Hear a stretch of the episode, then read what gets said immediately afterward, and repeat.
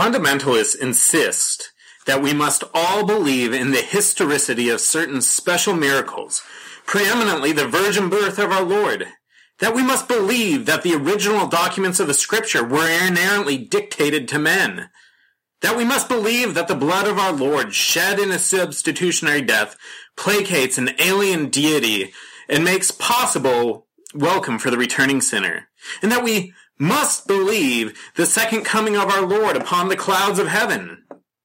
Has anybody right to deny Christians a name to those who differ from them on such points, and to shut against them the doors of Christian fellowship? So said one of the most influential American preachers of the 20th century in his most infamous sermon, Shall the Fundamentalists Win? Harry Emerson Fosdick preached his sermon on May 21st, 1922, hitting the Presbyterian Church like a bombshell, says George Marsden, the well-known historian.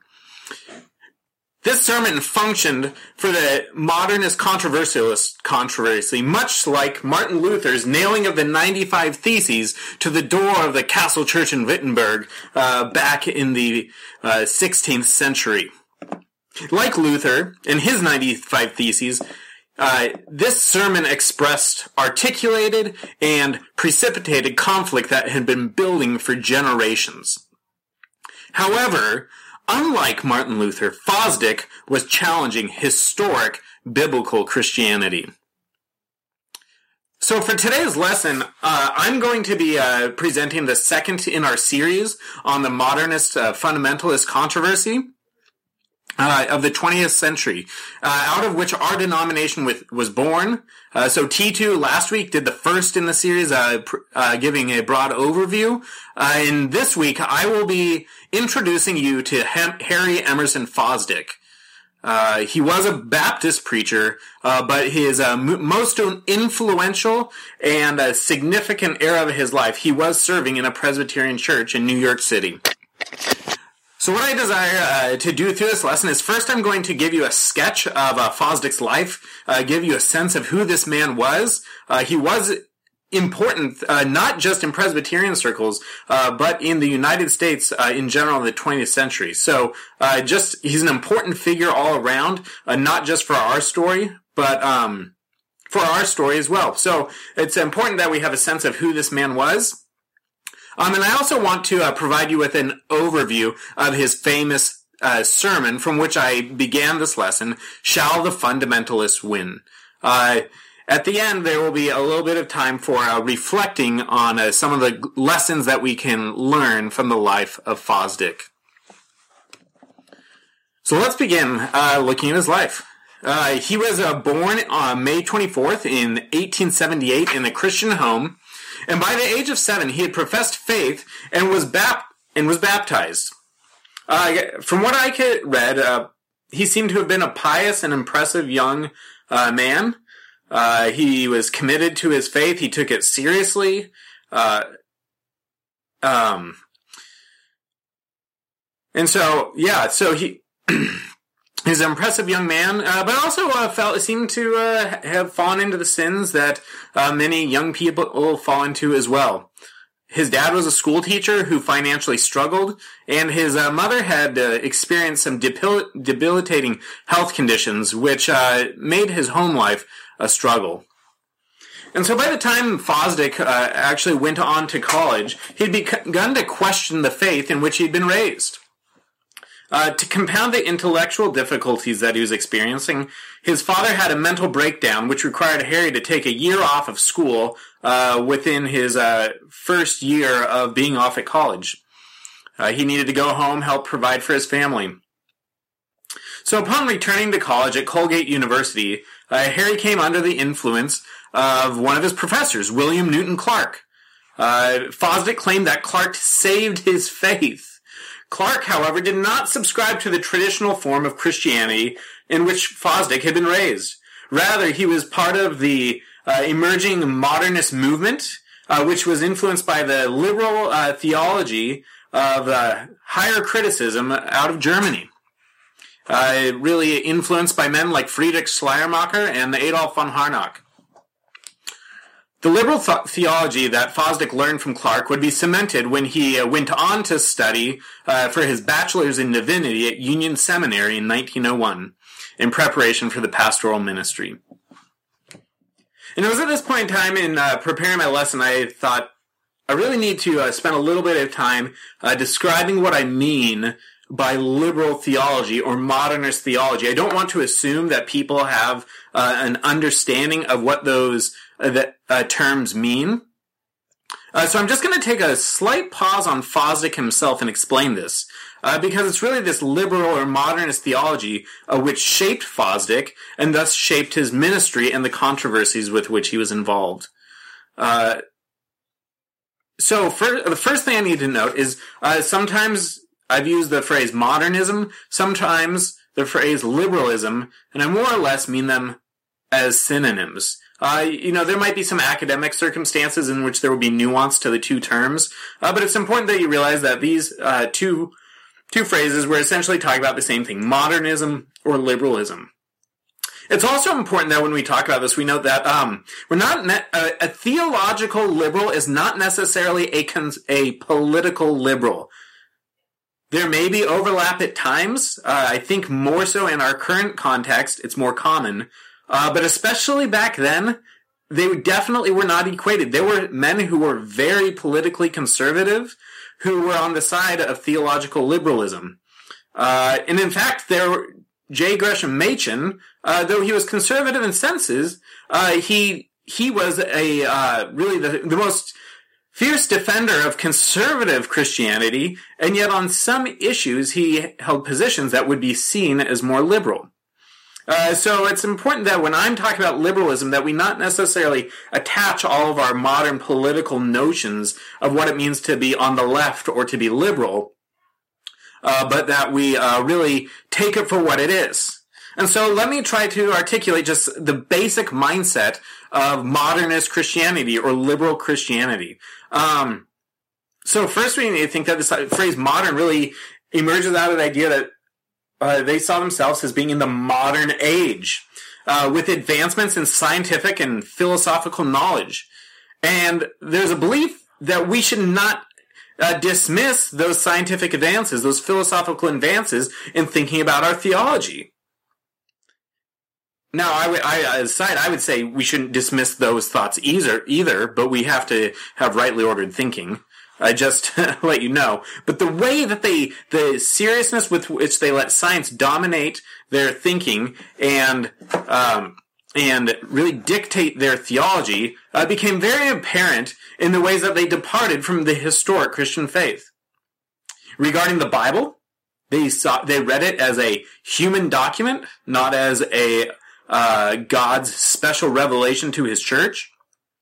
Uh, regarding miracles, they more or less dismissed them all. Everything from Moses splitting the Red Sea uh, to Jesus' virgin birth and uh, his resurrection uh, from the grave. Uh, though I can't speak for all uh, modernists, it was not. It's not atypical among them to deny the deity of Christ or to try to e- at least try to evade answering it in a straightforward way. Um, and they definitely we're not big fans of the idea of a wrathful God. That would be seen as uh, something from a bygone day, something that religions of the past had, but we had really developed beyond in our modern times. So over the course of a couple decades, all the Presbyterian seminaries would go liberal. Uh, however, Union Seminary in New York City, where Fosdick was attending, uh, was especially known for its liberalism. Uh, to give a sense of the time, I uh, found a great quote uh, in Eric Metaxas's book on Bonhoeffer because uh, Bonhoeffer from Germany uh, had come to the United States to study theology for a time, and uh, though he already had a doctorate from schools in Germany, I think maybe even two. I don't quote me on that. Uh, the point is, he'd already received a significant amount of education from top, some of the top liberal scholars in the world. I, I, thought it was really fascinating to hear Bonhoeffer's description of union. It uh, gives you a real sense of uh, what the mindset was like at that school. So here's a Bonhoeffer's own words describing union. There is no theology here. They talk a blue streak without the slightest substantive foundation, with no evidence of any criteria. The students, on the average 25 to 30 years old, are completely clueless with respect to what dogmatics is really about. They are unfamiliar with even the most basic questions. They become intoxicated with liberal and humanistic phrases, laugh at the fundamentalists, and yet, basically are not even up to their level. Now, I doubt you're going to find many uh, fans of liberal theology uh, appreciating this quote for Bonhoeffer, uh, but from Bonhoeffer. But I think it's important that we know Bonhoeffer was not a, a uh, traditional conservative uh, evangelical. He he had his own theological problems of his own, but it's important to note he's not saying this as a slight because he's on the right side of the debate. Uh, this was his observation as more or less an outsider. And uh, he was uh, he even had his concerns, even though he would have had different answers to those concerns than say we would have. I, I found it quite interesting and helpful to see how he described uh, not just the school, but the mindset of what he observed there, and we'll see that very much uh, same kind of thinking uh, as we continue to see how Fosdick uh, developed. Um, and so while we will, uh, I'm going to hear more directly from Fosdick later on when we look at his sermon. Uh, I also think it's helpful to hear a little bit more about him, about from him about his general attitude toward uh, theology. He was known for uh, boasting that he had never uh, recited the Apostles' Creed, uh, and he even said himself, "God defined is God finished." Uh, this is a mindset that says we can't delve too deeply into theology because to do that would be to uh, restrict God. If we define God, we we're putting him in a box. And who are we to do that? Well, I'd admit we have to be careful with who are with this kind of who are we to define God. But if it's based on what God has revealed about himself, we have to be careful. But I'm getting ahead of myself. I'm really trying to present Fosdick for on his own uh, basis and not uh, get too uh, uh, bogged down with my own side of things. But I, I, it's so hard not to go there. I clearly, I hope you realize that Fosdick is not a guy that I'm uh, finding myself in agreement with. But I think it is important that we uh, understand those with whom we disagree. So uh, another thing that uh, Fosdick said, just again to get a sense of his attitude and his mindset uh, toward theology, uh, regarding the Trinity, he said, I care little whether a man believes in Trinitarian dogma, but I care a lot whether a man has a Trinitarian perspective. And you'll find this often in liberal thought, you know, that they, they like to talk about this some sort, so, sort of subjective of experience of things, but don't want to nail things down in propositions. As though to do so, again, would be to put God in a box. We have to realize Scripture has given us propositions of God. Uh, and so he has revealed himself in that. And that is the kind of thing that he is fiercely opposing. I think it's also important to note that uh, as, pa- as uh, Fosdick uh, is primarily a pastor, not a theologian, um, his influence in the world of uh, Christianity is really as a popularizer of liberalism. Uh, liberalism at this point in time was primarily in the in the seminaries and the universities and leaking into the pulpits. Uh, but Fosdick is one of the figures who really makes it explode uh, on a lay level and at a popular level in the United States. Uh, and additionally, he uh, had influence in transforming uh, the way people saw pastoral ministry. He brought in a lot of psychology. He even at one point in time said something about preaching really just being counseling uh, at a um, to a large crowd. And again, with some of these things, there's a sense in which I could agree with that, but knowing a little bit more about his thought, I'd fiercely disagree with it. So hopefully this gives us just a little bit of a grasp of his thought and his mind and his attitude towards things. So as we continue to look at how his life unfolded, mainly as a pastor in different positions, uh, we know what it is that this uh, he's bringing to each of these settings. So, so before our slight detour, I had mentioned that Fosdick started seminary at a Union in 1901. Uh, in 1903, he was ordained before graduating uh, in a Baptist church, and by 1904, he had graduated with his bachelor's in divinity and received his first pastoral call to the First Baptist Church of Montclair, New Jersey. Uh, while he would later get his uh, master's of divinity from Columbia Seminary and teach part-time as an adjunct faculty back at Union, where he'd originally studied, he always felt like his primarily primary call was to the pulpit, not to the academy. Uh, and it's in the pulpit that he believed that he could reach the ordinary man and engage in a sort of personal ministry, which is really what he believed his life calling was. And over the next couple decades of his life, uh, leading up to his infamous sermon, which I uh, mentioned at the beginning of this lesson, uh, there were a few, there were really not many significant events. We're going to get to that sermon pretty quickly. Uh, though it is important to note, he uh, did spend a year as an army chaplain in France during World War II. Later in life, he would actually uh, note that he had regretted that, uh, regretted his support of the war effort. So, really, uh, skipping through, he through the next couple decades, he works as a pastor, serves mainly in that church in New Jersey. And then in 1918, uh, we see a significant milestone.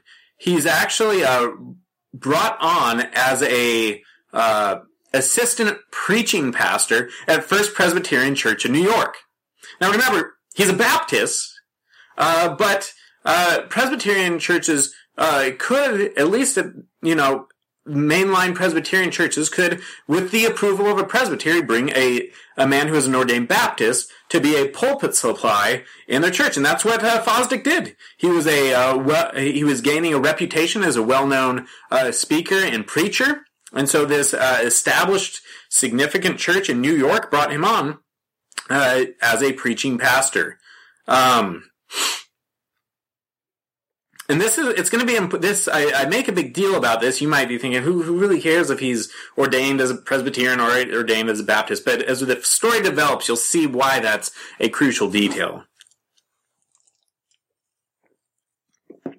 And it was during his time at uh, first presbyterian in new york that fosdick preached his famous sermon shall the fundamentalists win? Um, and since i'll be providing more information on that sermon later in the lesson Really, the only thing I want to say about it right now is that it was a full on assault against those who would insist on the historic Christian faith. The sermon spread like wildfire, partially because it was published in three different periodicals, but more so because J.D. Rockefeller personally paid to have 130,000 copies of the sermon printed, though he did have it renamed New Knowledge in Christian Faith and then had those copies sent to every Protestant pastor in the United States. Um, so the sermon had not just a big influence because of the people were there, but it really was spread all around the con- country and received all sorts of response and uh, stirred up all sorts of conversation. But within the world of Presbyterianism, there was some swift and serious uh, response, mainly by a pastor, Clarence Macartney, who was uh, part of the Philadelphia Presbytery. Macartney uh, wrote a one of the things that he did is he wrote a uh, response titled uh, "Shall Unbelief Win?" I'm not sure how well circulated that was in comparison, uh, but the most of the historic records that I went through made some sort of mention, so it was at least uh, known in the time. And uh, this same man, Clarence Macartney, also led an effort to petition the General Assembly to address the New York Presbytery for not taking action against Fosdick. Uh, remember, Fosdick wasn't ordained, so he couldn't be directly uh, confronted uh, through the church courts. It was the Presbytery who had authorized him. Now, guys, I want to say right now there would be a temptation to get really bogged down in some of the politics of how Presbyterianism worked. I'm not going to, but in case you're not aware, uh, in Presbyterianism, uh, the General Assembly is the highest court uh, to which all the churches are ultimately accountable. The presbytery is more the local, regional level uh, of courts uh, within the Presbyterian Church. And um, so what ended up happening is one presbytery petitioned the General Assembly because of what the concerns they had in the New York Presbytery for really not taking action against Fosdick. So the 1923 General Assembly, uh, this was uh, brought to the floor, and ultimately, um, the, the General Assembly condemned the New York Presbytery for laxness regarding Fosdick and instructed them to report its corrective activity by the General Assembly in the following year. The vote, however, was concerning. Uh, it was pretty, cl- uh, more or less, a split vote. 439 uh, voted in favor of corrective action, and 359 against. This is especially concerning, uh, given that, in the words of George Marsden, it was the clearest case of open heresy in a hundred years. The divided vote demonstrated the bigger that bigger problems had developed in the Presbyterian Church, and that this would not be a fight without losses. So while the New York Presbytery said that they would follow up with corrective action, they didn't protest there at the General Assembly. Um, uh, no serious action was taken. They said we'll do it, but they didn't. In fact, uh, furthermore, there were two openly liberal men who were ordained within that presbytery in the same year. Now, I don't really have a strong uh, knowledge of how divided that presbytery may have been. I do know that there were some uh, very important, influential, wealthy uh, men with strong political connections. Strongest example being the man who uh, defended Fosdick at the uh, through the process with the presbytery. So there was some level of process uh, from what I uh, researched. But um, the man who def- man who defended him was uh, known to be tied up with lots of wealthy connections. I mean, we've already heard that Fosdick was tied up, had connections with Rockefeller. So there's a lot of money here. There's also politics though, because the guy who defended uh, Fosdick would later um, hold a position with one a cabinet position with uh, I believe it was Eisenhower. Uh, though I might be getting the president wrong, probably am. That was just kind of off the top of my head. But the point is, at the end of the day, the presbytery did not take action against Fosdick. Um, and really the way that, in fact, they actually or, uh, ordained two more li- openly liberal men within that year before the next General Assembly. However, before the General Assembly really had time uh, to take action, Fosdick saw where things were going, and instead of creating more of a stir, uh, he chose to resign and just let issues rest. And that pretty much put an end to that that immediate conflict although I think a lot had been exposed by this process on how divided the Presbyterian Church really was. And uh, again, as T2's lesson last week elaborated on, uh, yeah, there's this is only the beginning of the controversy within the PCUSA uh, that is really going to uh, end up uh, with quite a bit of division and conflict and uh, controversy.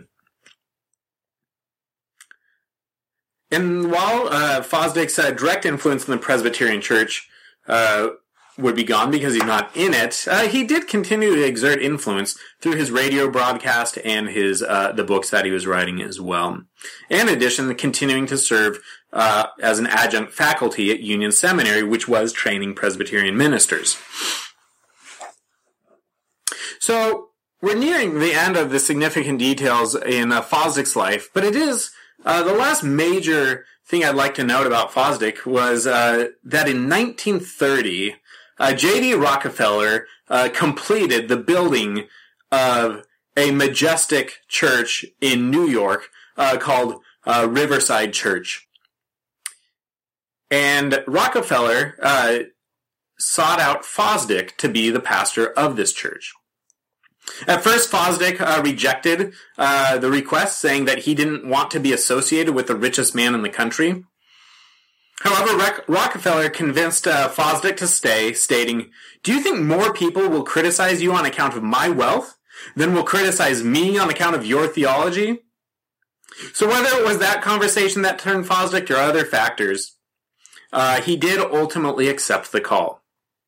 And so and for those of you who aren't familiar with Riverside Church, don't feel bad. I really wasn't familiar with it before uh, jumping into my studies on this either. Uh, it was a formidable building.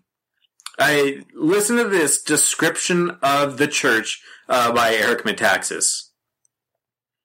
This church was no mere church. It was no, it was a spare no expenses cathedral to modernism and progress that had quite literally been modeled on Chartres Cathedral. It had a 392 foot tower and the world's largest, largest carillon with 72 bells, among them the world's largest. It had a commanding view of the mighty Hudson and was strategically adjacent to Union Theological Seminary. It was indeed to influence the impressionable students of Union, Columbia, and Barnard along its theological lines.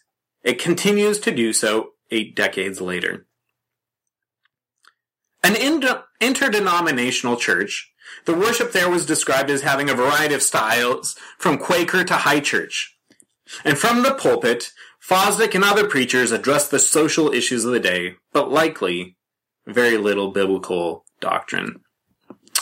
Fosdick served Riverside Church for 18 years as its pastor before retiring, but continued an active ministry throughout through his writing. He wrote 45 books and speaking till the old age of 91 years old when he passed away.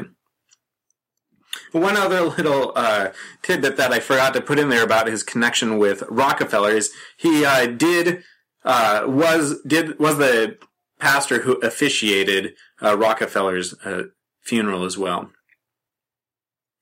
And so, uh, just a final note on on uh, Fosdick and his ministry. He he really is said to be one of the most influential and well-known American pastors of the 20th century, and his name was a name that was well known uh, in the first part of, of, the century. I think today uh, there are well-known names like Rick Warren. Uh, that's really the category Fosdick would have fallen into. Um, and while we don't know really hear his name today, unless you're studying this issue or uh, others other issues related to the history of Protestantism in the 20th century, um, there is a name that we all know, which is Martin Luther King. And Martin Luther King once said that Fosdick was the greatest preacher of the century. And he was known for, and uh, MLK was known for frequently using material from Fosdick in his sermons. So I, I guess I bring that up at the end here to say that even if you directly haven't heard Fosdick's name, uh, the MLK example would be one just small example about how his influence lived on, because MLK is such a uh, frequently cited uh, man and really, I think, safe to say, universally known uh, figure. And uh, to know that this that Harry Emerson Fosdick had such an influence on MLK's thinking Uh, helps us see how that influence traces through to today. So this is officially the intermission, I guess, of my lesson. We have looked at the life of Harry Emerson Fosdick, and what we're going to do now is turn to the Fosdick sermon.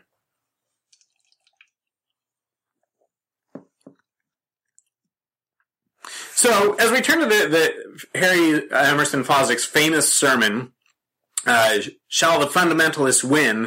Uh, I think it's important to note that this whole lesson could have well been just on the sermon. Uh, and been simply titled The Fosdick Sermon. Uh, in fact, some of the things that I listened to on this topic would just call it that, The Fosdick Sermon. Uh, because that's how significant this sermon was in the history and development of Protestantism and uh, in the 20th century. Uh, there are many, in fact, this sermon has such huge influence that there's several books on my bookshelf uh, that when I flipped them open to see if they would be helpful in my preparation for this lesson, uh, his name was found just purely in reference uh, to his, this sermon. There was probably one paragraph mentioning him in connection with the sermon. Uh, so again, it's uh, not many sermons that gain that, not many single sermons that gain this kind of historic notoriety. And so what I'd like to do uh, for the les- rest of this lesson is uh, provide an overview of the substance of the sermon, uh, to hear some of what Fosdick said in his own words, and to provide some brief commentary. I will not be giving a full refutation of his sermon. Time really isn't going to permit me uh, such a response. However, for those who are interested in a full refutation of liberal doctrines presented by Fosdick, I recommend uh, Christianity and Liberalism. Tito recommended it last week. I'll recommend it again. And uh, even more so, I'll come and uh, in the comments below, I will make sure to post links to uh, a free uh, PDF or Kindle version of the book, uh, along with a link to a free um, audiobook of it as well. so that's come, guys. I I can't encourage you enough to get a copy of Christianity and liberalism and read it. Uh, it's going to do so much more thorough job than I could do in this lesson of uh, confronting uh, that. So, the sermon, the Fosdick sermon. Uh, as already stated, the sermon was preached on Sunday, May 21st, 1922 at New York's First Presbyterian Church. Um, and so let's just get right into it. Uh, here's the main point of the Fosdick sermon. Uh, it's important to note from the beginning his sermon was not primarily an effort to convince people of uh, his liberal take on cl- classic uh, Christian teaching. It's not primary, even though he you can see what his liberal theology was. He's not really trying to convince people of that theology. I think most of the people who were directly listening to it, all at his church, already had bought into it. Rather, what the sermon is and why it's so significant, it was a refutation and condemnation of fundamentalists for their intolerance of liberalism. Again, he is attacking the intolerance of fundamentalism in this sermon. In Fosdick's mind, the fundamentalists had, had committed the unforgivable sin. They were dividing the church. Here's his own words.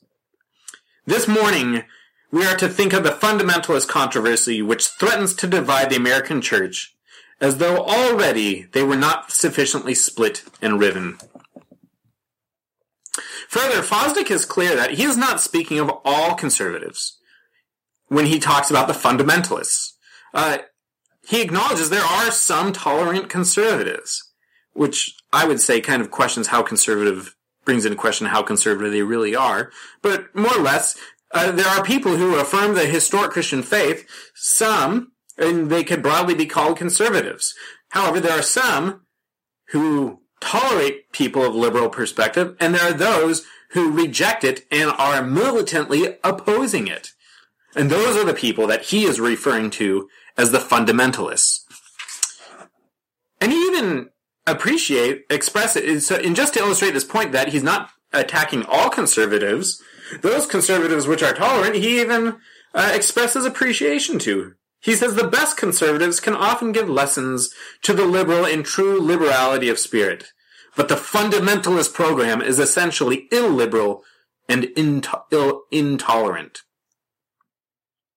I also think it's important as we're clarifying what he means by fundamentalist that he didn't necessarily have the modern concept that we would have in mind when we think of fundamentalists. I'm not sure what for you guys uh, uh, we mean by a fundamentalist. Uh, some have said a fundamentalist is just someone who's more conservative than than you or than me.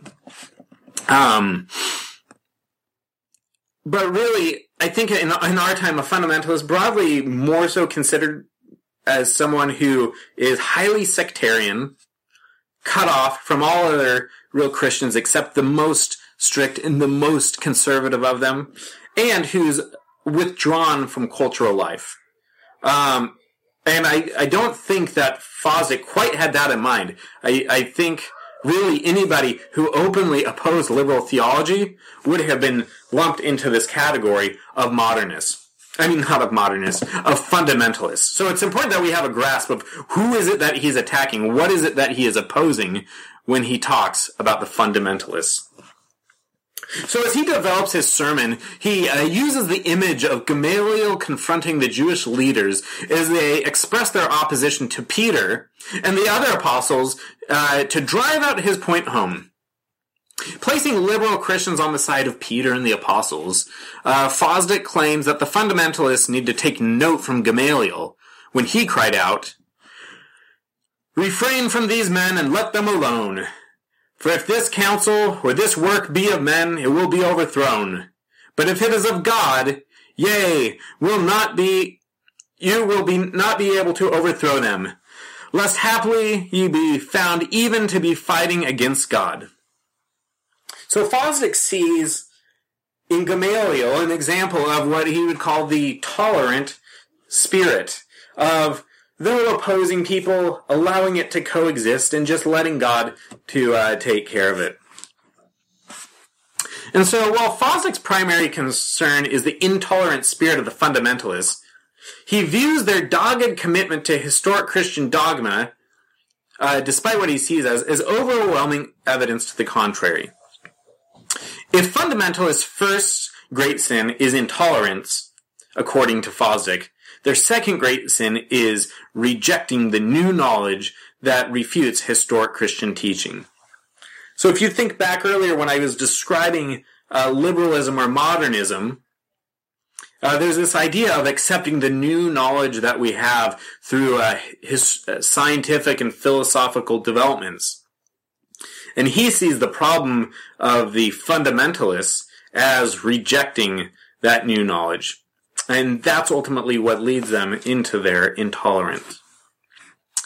So as Fosdick develops this sermon, he then provides some specific examples where he thinks that the fundamentalists are unnecessarily divisive.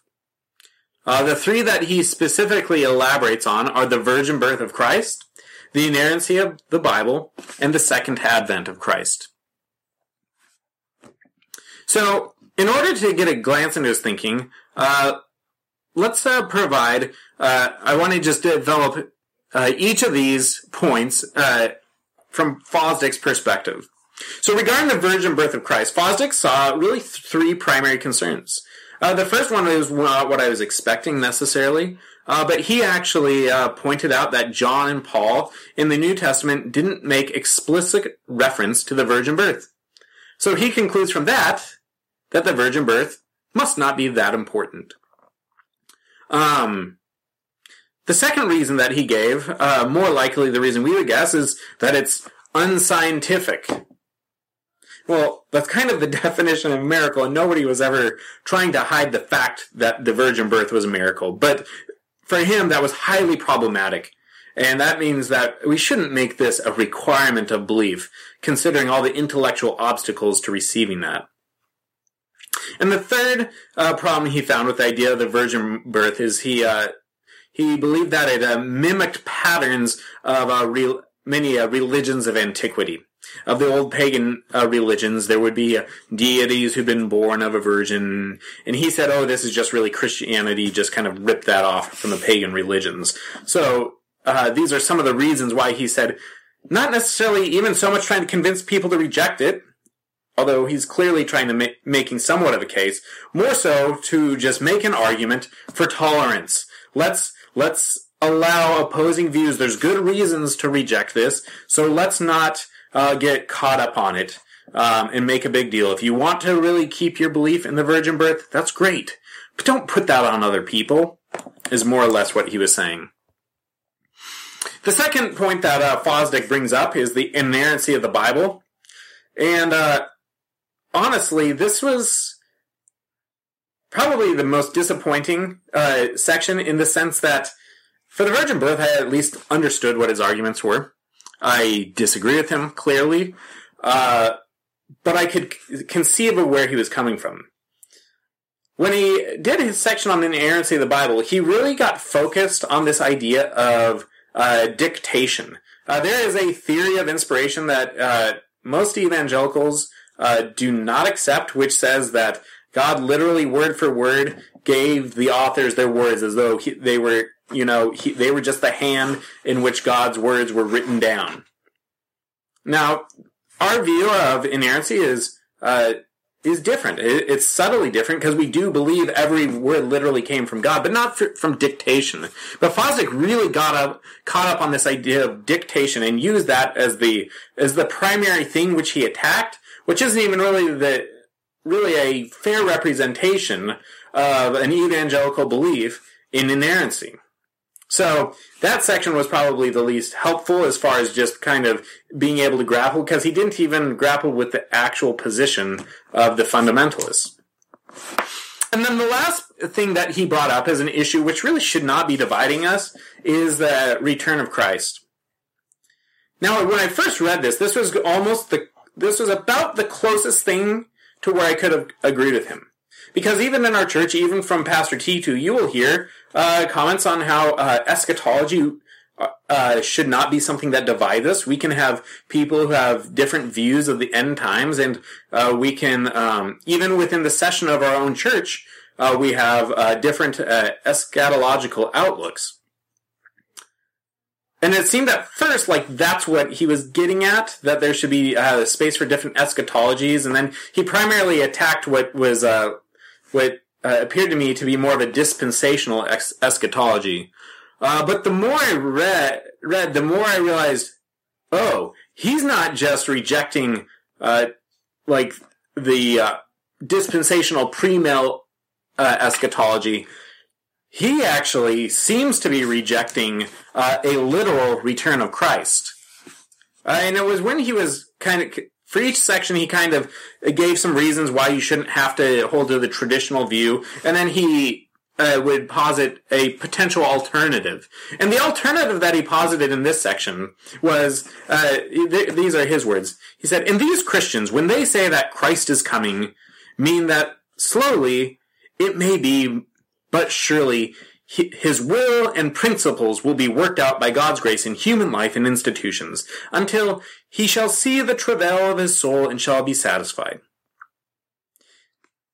It's a lot of flowery language to say something simple.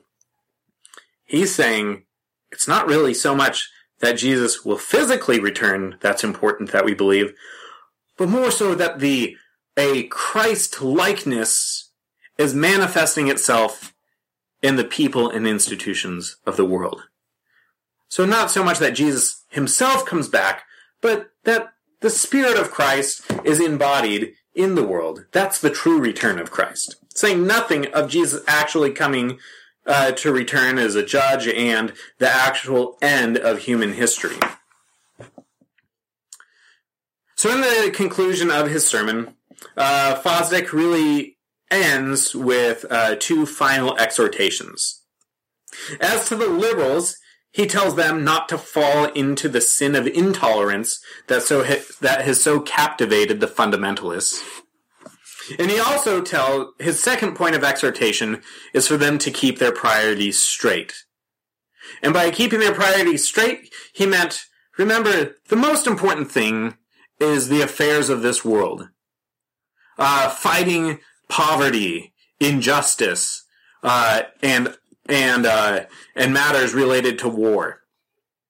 And he said these things are more important than getting caught up in doctrine.